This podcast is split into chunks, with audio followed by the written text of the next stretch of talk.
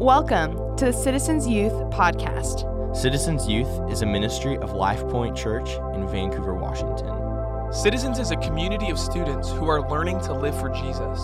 We meet every Wednesday at 7 p.m. To find out more, check out lpcvan.com forward slash youth. How many of you in here would say that you have a pretty good sense of direction? Yeah, good sense of direction. Uh, how many of you would say the opposite, that you have a rather poor sense of direction? You don't ever really know where you're going. Wow, this is, this is pretty stacked on one side. Uh, again, good sense of direction, uh, poor sense of direction. Wow. Is this because we're going up in the age of GPS? okay, pop quiz, really quick, okay? I am going to point, or I'm going to tell you a location, okay? Are you tracking with me? I'm going to tell you a location and you have to point where it is, okay? Are you ready for this? Get your pointer fingers ready. Okay. I'll start out an easy one Costco. Costco. Slightly, slightly tilted, okay. Um, how about Dutch Bros? There we go. Everyone knows this one. Okay? Uh, the river. The river's that way. um, what about Mount Hood? The mountain hood. Slightly crooked. Look, the out of towner knows where things are, okay? Mount Hood. What about Mount St. Helens? Oh, wow. You guys this is amazing. The people who didn't have a good sense of direction are raising their hands with the people who do have a good sense of direction. We have some good leaders here. Okay. Um, how about Seattle? North, slightly tilted. Maybe this way a little bit. What about the mall? Where's the mall? That way. Kind of that way. Wow, guys, give yourself a hand. You guys did a really good job. That was amazing. So I, uh, I tend to pride myself a little bit too much on having a good sense of direction. Anytime I go into Portland, I purposefully don't look at my phone. I don't look at my GPS because if I can get there uh, without a GPS, and if I get home without a GPS, that's like a huge win for me. Um, I have I love getting lost because when you get lost, you find your way home and then you know a new place, right? So, uh, quick story for you guys. Um, uh, some of you may know right now that I get the privilege to be the sixth grade small group leader. They're like an army. They're like an army of small people that will take you over. Uh, but before this lovely group of people, I got to be a small group leader for another group of people. Uh, that's we started out in seventh grade. Uh, they graduated last year, and uh, the one thing you need to know about these group of humans is that we love tea. Tea? Yes. Okay. And we're training up a whole new generation of tea lovers. Okay. okay, so we love tea. So we would go, some of our small group events were like going to a tea house and having tea, and they have like little sandwiches and tasty desserts. And so for graduation, they, we decided let's take our tea level up a notch. Now, it's not top notch England 2018.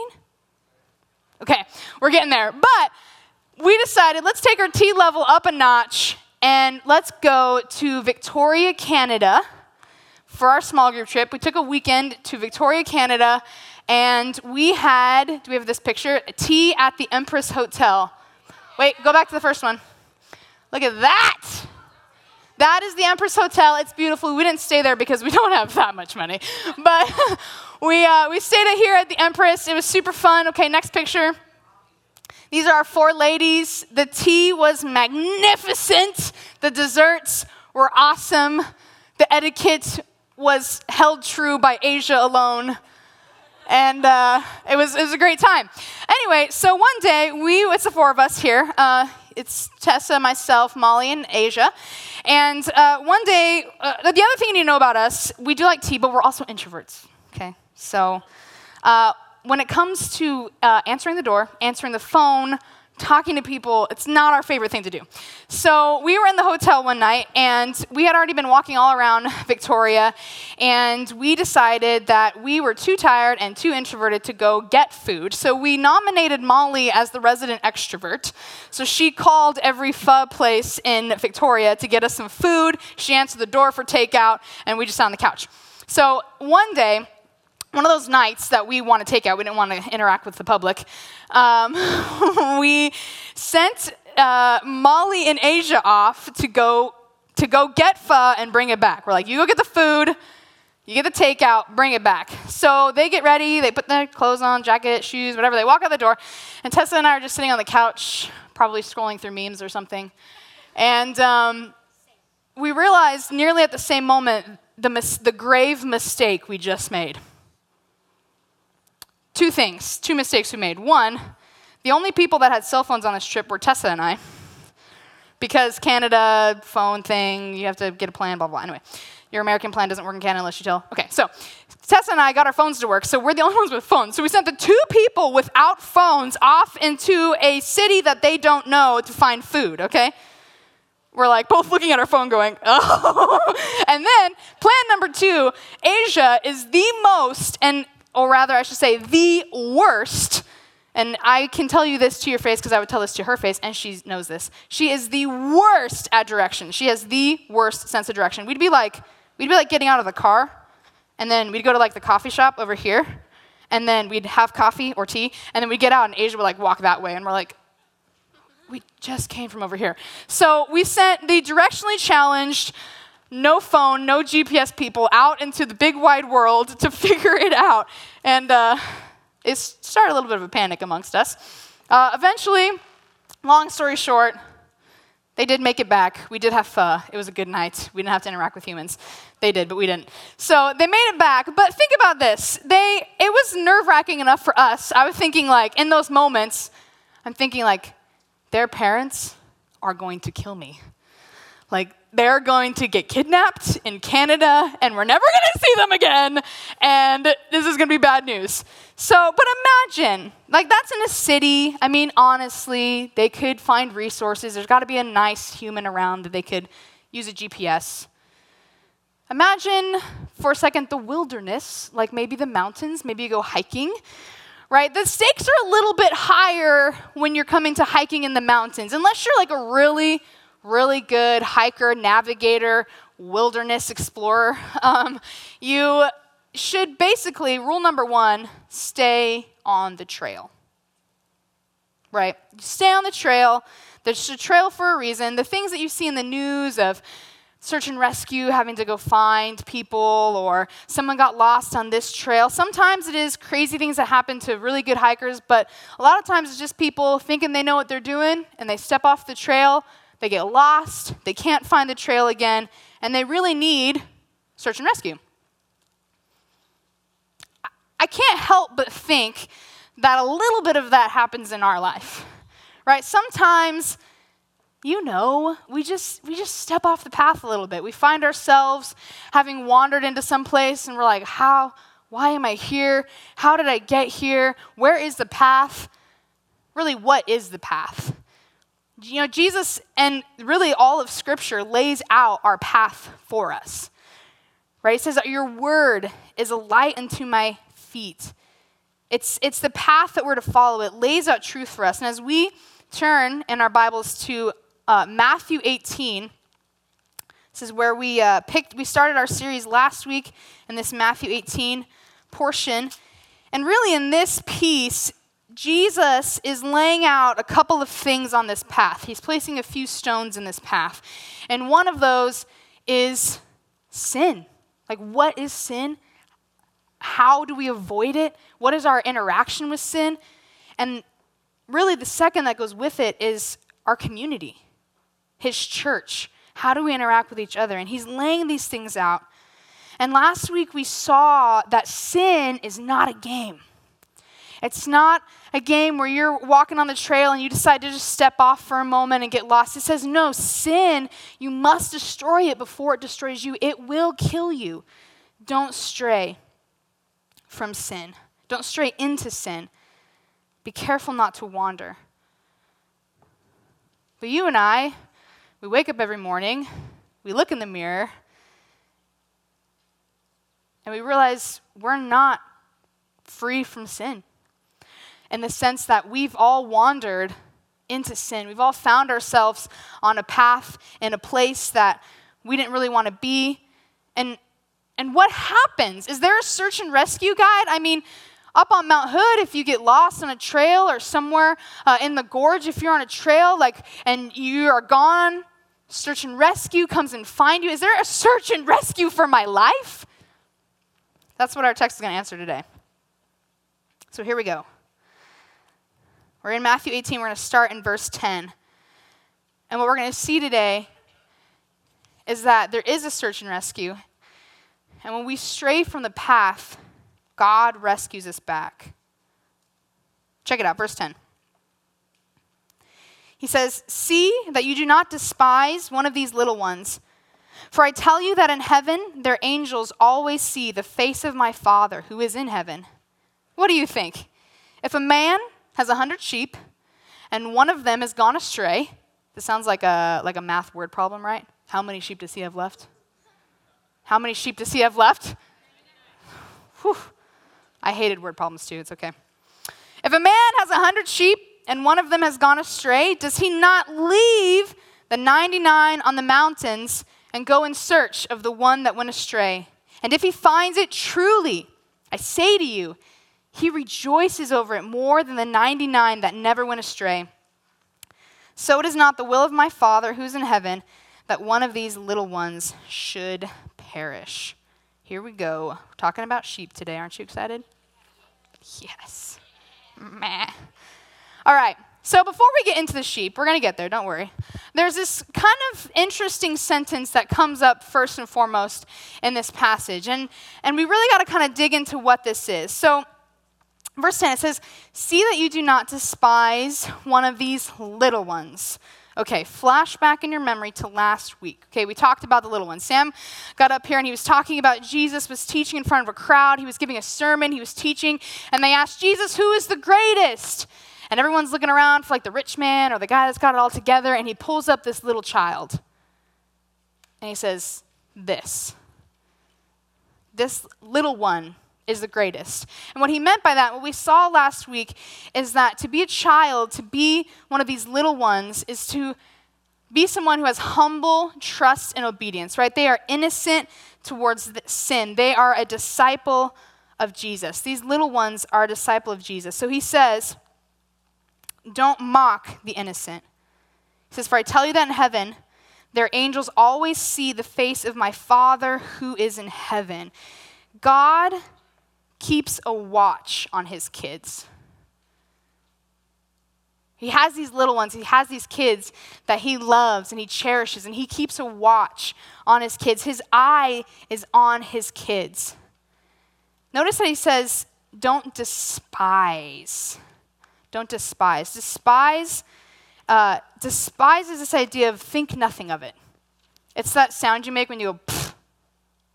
you know that sound? You're like, oof right? He says, don't despise. We make the sound and the pass off of our hand like when somebody in our life refuses to do something that we're guilty of.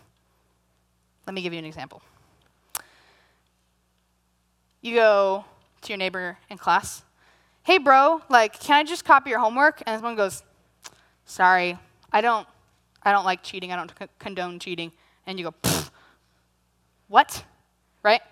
Or you tell your friend, hey, hey, hey, hey, I know your mom doesn't want you to go with us, but just tell her that you're coming to my house to do homework and we'll go do that other thing anyways. And they're like, I just, I don't feel good about lying to my parents. You go, what? Right? Your friend comes up to you and they're like, hey, you haven't, you haven't seen this website? You haven't, no, okay, dude, you got to go check this out. And you're like, hey, like, I'm not comfortable with what's on that website. And they go, what? Right? It's the, it's the pass off, it's the despise noise. It's like that person is clearly avoiding to do sin, right? They don't want to do, and you feel guilty, right? And you just want to pass that off. It's, it's that emotion. But Jesus says, don't despise these little ones. Don't pass off. He says, hold up. Wait a minute. Don't be so dismissive. We talked about how the world loves to take innocence, right? It loves to jade us. It loves to take away the things that uh, make us innocent, to, to cause us to sin. And he says, don't mock these ones because God is near them. God is near the innocent. There's this really interesting phrase where he says, um, he says, their angels always see the face of my Father who is in heaven. It's, it's like they have a person representing them and they're in front of God, right? Their angels are in front of God. God sees them, He has His eye on the innocent.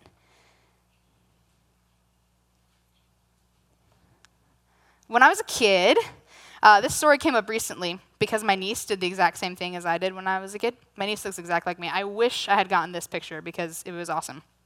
So, um, as a kid, my mom told me not to play with her makeup. Ladies, do you have moms that did the same thing. Maybe she put your makeup on you when you were like one or two. But as a toddler, she was like, don't touch my makeup, right? There was a rule in my house. I wasn't allowed to touch the makeup. I had my little kit of like fake makeup, you know. My niece still uses it to this day on me. um, and so that I wasn't allowed to, to touch the makeup. And one day, I remember this scene in like flashes because I was so young, but I went into the bathroom and I grabbed the mascara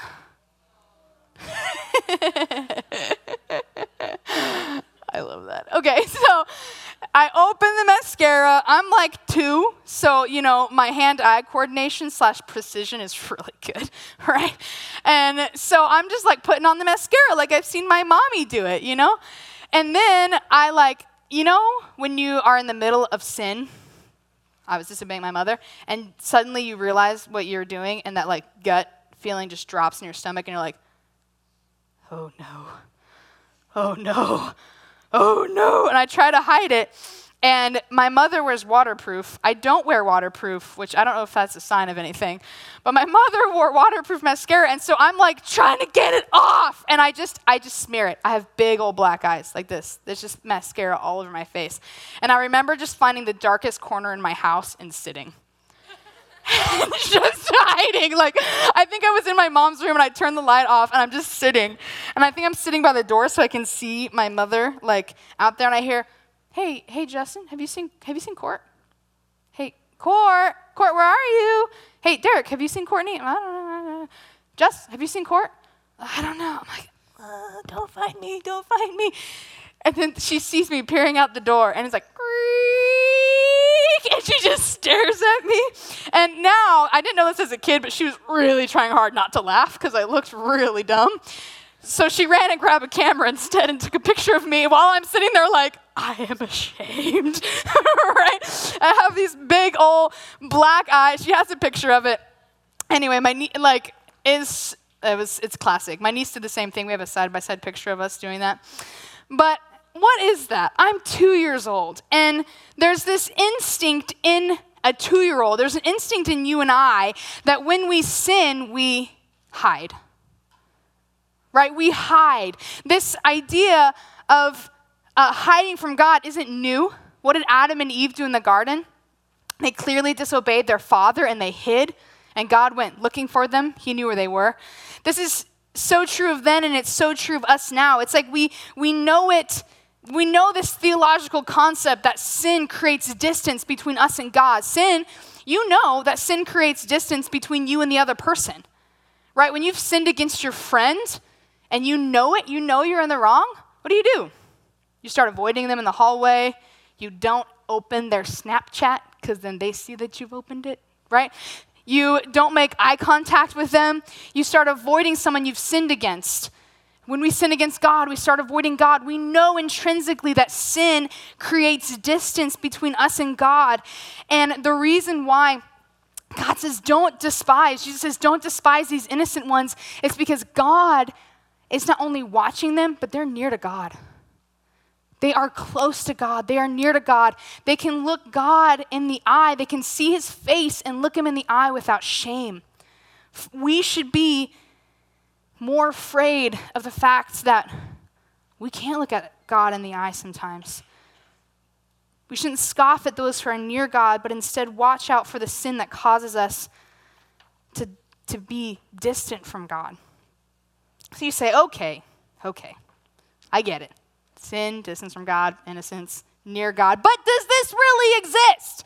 Right? Do the innocent really exist? Is anyone innocent in regards to sin? Like, what happens? We know we're going to sin. So, what happens when we wander? What happens when we step off the path? What happens when one day you open your eyes and you see the sin in your hands and on your face and you're like, oh no, what have I gotten myself into? What happens when we're far from God? Is there hope? And that's the question and the answer that this text proposes. What happens when children of God wander from their Father? How does God respond to us when we've sinned against Him? Let's get to the sheep. Here we go. Verse 12. He says, What do you think? If a man has a hundred sheep and one of them has gone astray, does he not leave the 99 on the mountain and go in search of the one that went astray? And if he finds it truly, I say to you, he rejoices over it more than over the 99 that never went astray. So it is not the will of my Father who is in heaven that one of these little ones should perish.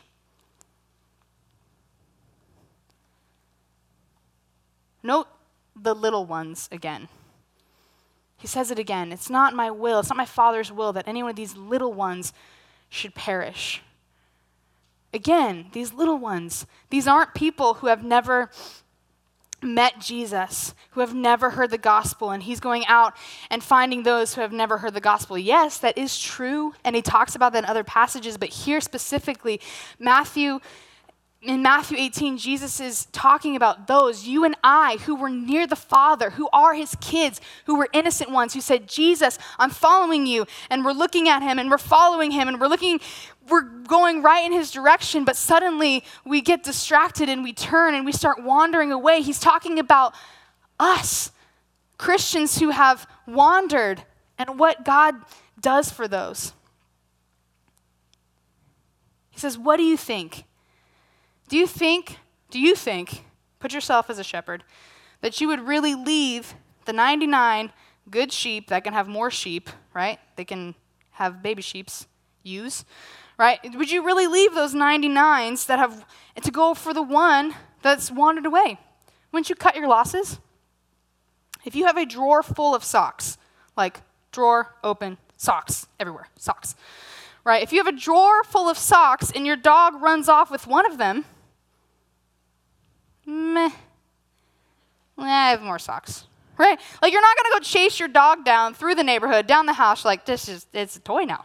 It's a toy. I have a drawer full of socks, I don't need the one sock, right?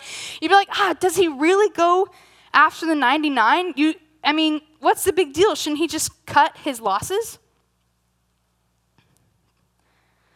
But as a shepherd, right, you have a little bit more investment into the sheepy, right? He's probably had this little wee sheepy since he was an ewe. I, I don't like saying that word, but I also do like saying that word, an ewe. Um, and this little sheepy, maybe he hand fed it as a little sheepy, meh, right? He helped it grow up. He was there when it walked. And he has a little bit more investment when it runs away. He has a lot of care and energy into that sheep, but it's almost more insulting that it runs away. You're like, I fed you, sheep. Why are you running away from my goodness? Have you ever had like someone close to you like turn their back on you? Like someone near and dear to your heart and you guys you think you're going together, you're on the same pace and they just they just turn their back on you? It hurts. It's insulting. And what do you want to do in return? Well, you're going to turn your back on me. I'm going to turn my back on you. Right? Like, I don't, what? I don't need this. But Jesus doesn't turn his back to us when we turn our backs to him. We do. We wander. We start following him, And then we wander and we literally turn our backs to Him. But God doesn't turn His back to us when we turn our backs on Him. Imagine this for a moment, okay? I need some, um, I was gonna say flashback music, but we're gonna flash forward. Make some flash forward music, like, I need some flash forward music. okay. Thank you. Okay. So imagine this for a moment. This might be hard because right now you are the kid with a parent, okay? But imagine maybe a decade in the future, maybe more if you're younger, you are a parent, okay? You're a parent. Just imagine, flash forward. Also, you'd be, you know, farther in maturity there too. So just imagine, you're a parent, okay? Flash forward a decade. You've spent nine months of this child wondering, dreaming what this child is going to be like. What's their personality going to be like? What are their passions? What are their dreams? What are they going to accomplish in this world? What will this little person be like? And then you're there in the hospital room when it cries its first cry, and you're like, I will do anything to protect this child. Right? You you run on three hours of sleep because it's crying, right? You run on no sleep because it's sick and has a fever, and you just hold its little fevered body to you and just and pray and, and hope that it gets better. When they're asleep, you just watch them sleep because you just want to see them breathe. You want to make sure that they're still breathing. When they take their first steps, you're that annoying parent. You cheer the loudest. You're like, yes, he took a step. He fell, but he took a step, right? And you post it on Facebook and you tell all your friends, like, wait, no, you have a kid. It's okay, right? And you cheer so loud. You sacrifice everything. You work harder than you have worked in your whole life. You stick with a job that you would have quit when you were 20, right? But you stick through it because you have to provide for this little life. You give up everything for it. You go to every play, every band concert, you go to every sporting event, you go to everything that this child is in. You're there for every injury, every scrape, every boo boo, every sleepless night, every hospital visit. And you're there every time they break their little heart, and you're there to hold it together. You pray over them every night. You give them as much wisdom as you possibly can in the years that you have with them, and then you send them off into the world man, you give up your whole life for their life. You give them all they can need to send them out to be who they need to be. But this kid turns his back on you. They begin to resent you. They start insulting you to your face. They seek to insult everything that you are and everything that you've ever done for them. You've never loved me. You've never cared for me, they say. They stop talking to you and they start doing the opposite of everything that you ever told them to do, that you ever taught them. And on top of it all, they start putting their life in danger. That life that you strove to keep alive for 18 years, they start putting their life in danger. You're like, I kept you alive, not for this, right? You try to keep them alive and healthy, but they're willingly putting themselves in harm's way. Our human response in that moment is fury, furious, anger. You say, Good riddance, you ungrateful child. what? We want to turn our backs on the ones that have turned their back on us. And in this story, we are that kid. We are that sheep. The shepherd cares for his sheep, he cares for his kids. He lays down his life for the sheep, as John tells us in his gospel. And if God has a child and he or she has wandered away and she's gone astray, does he not drop everything? Does he not drop everything to find them and bring them home? And when he brings them home, he doesn't beat them with guilt and shame, like, you're ungrateful, I did everything for you. You did nothing for me, right? No, he rejoices. Look, it says he rejoices over the child that has come home. Last week, we learned that we fight, we fight to destroy sin before it destroys us because it's not a toy. It's not a game. It's not harmless. It is the enemy. It is a deadly enemy. We do our very best to stay on the path. But when we stray, because we know ourselves, but when we stray, when we're enticed, when we're tempted away to do sin, when we're led astray, and one day we open our eyes and we look around and we go, oh man, how did I get here? And we realize we've been sin. God doesn't turn his back on us. God pursues us like he pursues that little sheep. When we wonder if we can come home, if our sin has caused God to just completely look away, what Jesus is teaching us here through this little sheep is that when we stray into sin, God rescues us. When we stray from Him, when we stray into sin, God rescues us. There is a search and rescue party for your life, and it's Jesus. He brings us home. And I don't know about you, but if you're a human in here who wants to follow Jesus, but knows you're a human who's a sinner, this is remarkably good news. because how many times in my sin have I wondered, this time, God's not going to take me back. I, I thought, I told him I would have it together, and I lost it again this time. He's not going to take me back. But when you find yourself walking, when you're in this position, right, there are four things that we can do.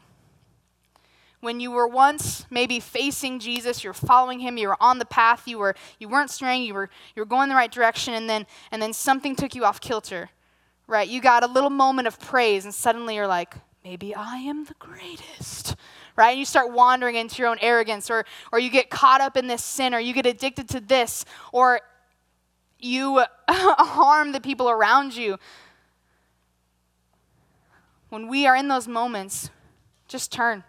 That's literally what repentance is. When we stray away from God, we turn back to Him. When you find yourself wandering on the path, we turn we turn towards Jesus, we make a course correction, and we trust. Second thing, we trust that our sin is never too great for God to bring us back home. There is nothing that you can do to make God look away in horror. Because when you turn to Him, Jesus is who He sees. Jesus, who died for our sins, who took our horrifyingness to the cross, took it to death, who rose to new life, when we turn to God and we say, I follow Jesus, God sees Jesus in us. We turn towards Him, we trust, and we begin to follow Him again. We come home knowing that when we come home, when we repent, there is rejoicing. So many times we think, I can't repent because God is going to be so mad at me. But when we repent, and we turn towards Him and we say, I don't want this anymore, I want to follow Him, there is rejoicing. I want to end right here on this uh, verse in Titus 3 4. He says, When the goodness and loving kindness of God our Savior appeared, when the goodness and loving kindness, this is our God. This is our God, good and loving he saved us not because of works done by us, not because you're so good, not, not because of works done by some righteousness, but because, but according to his own mercy.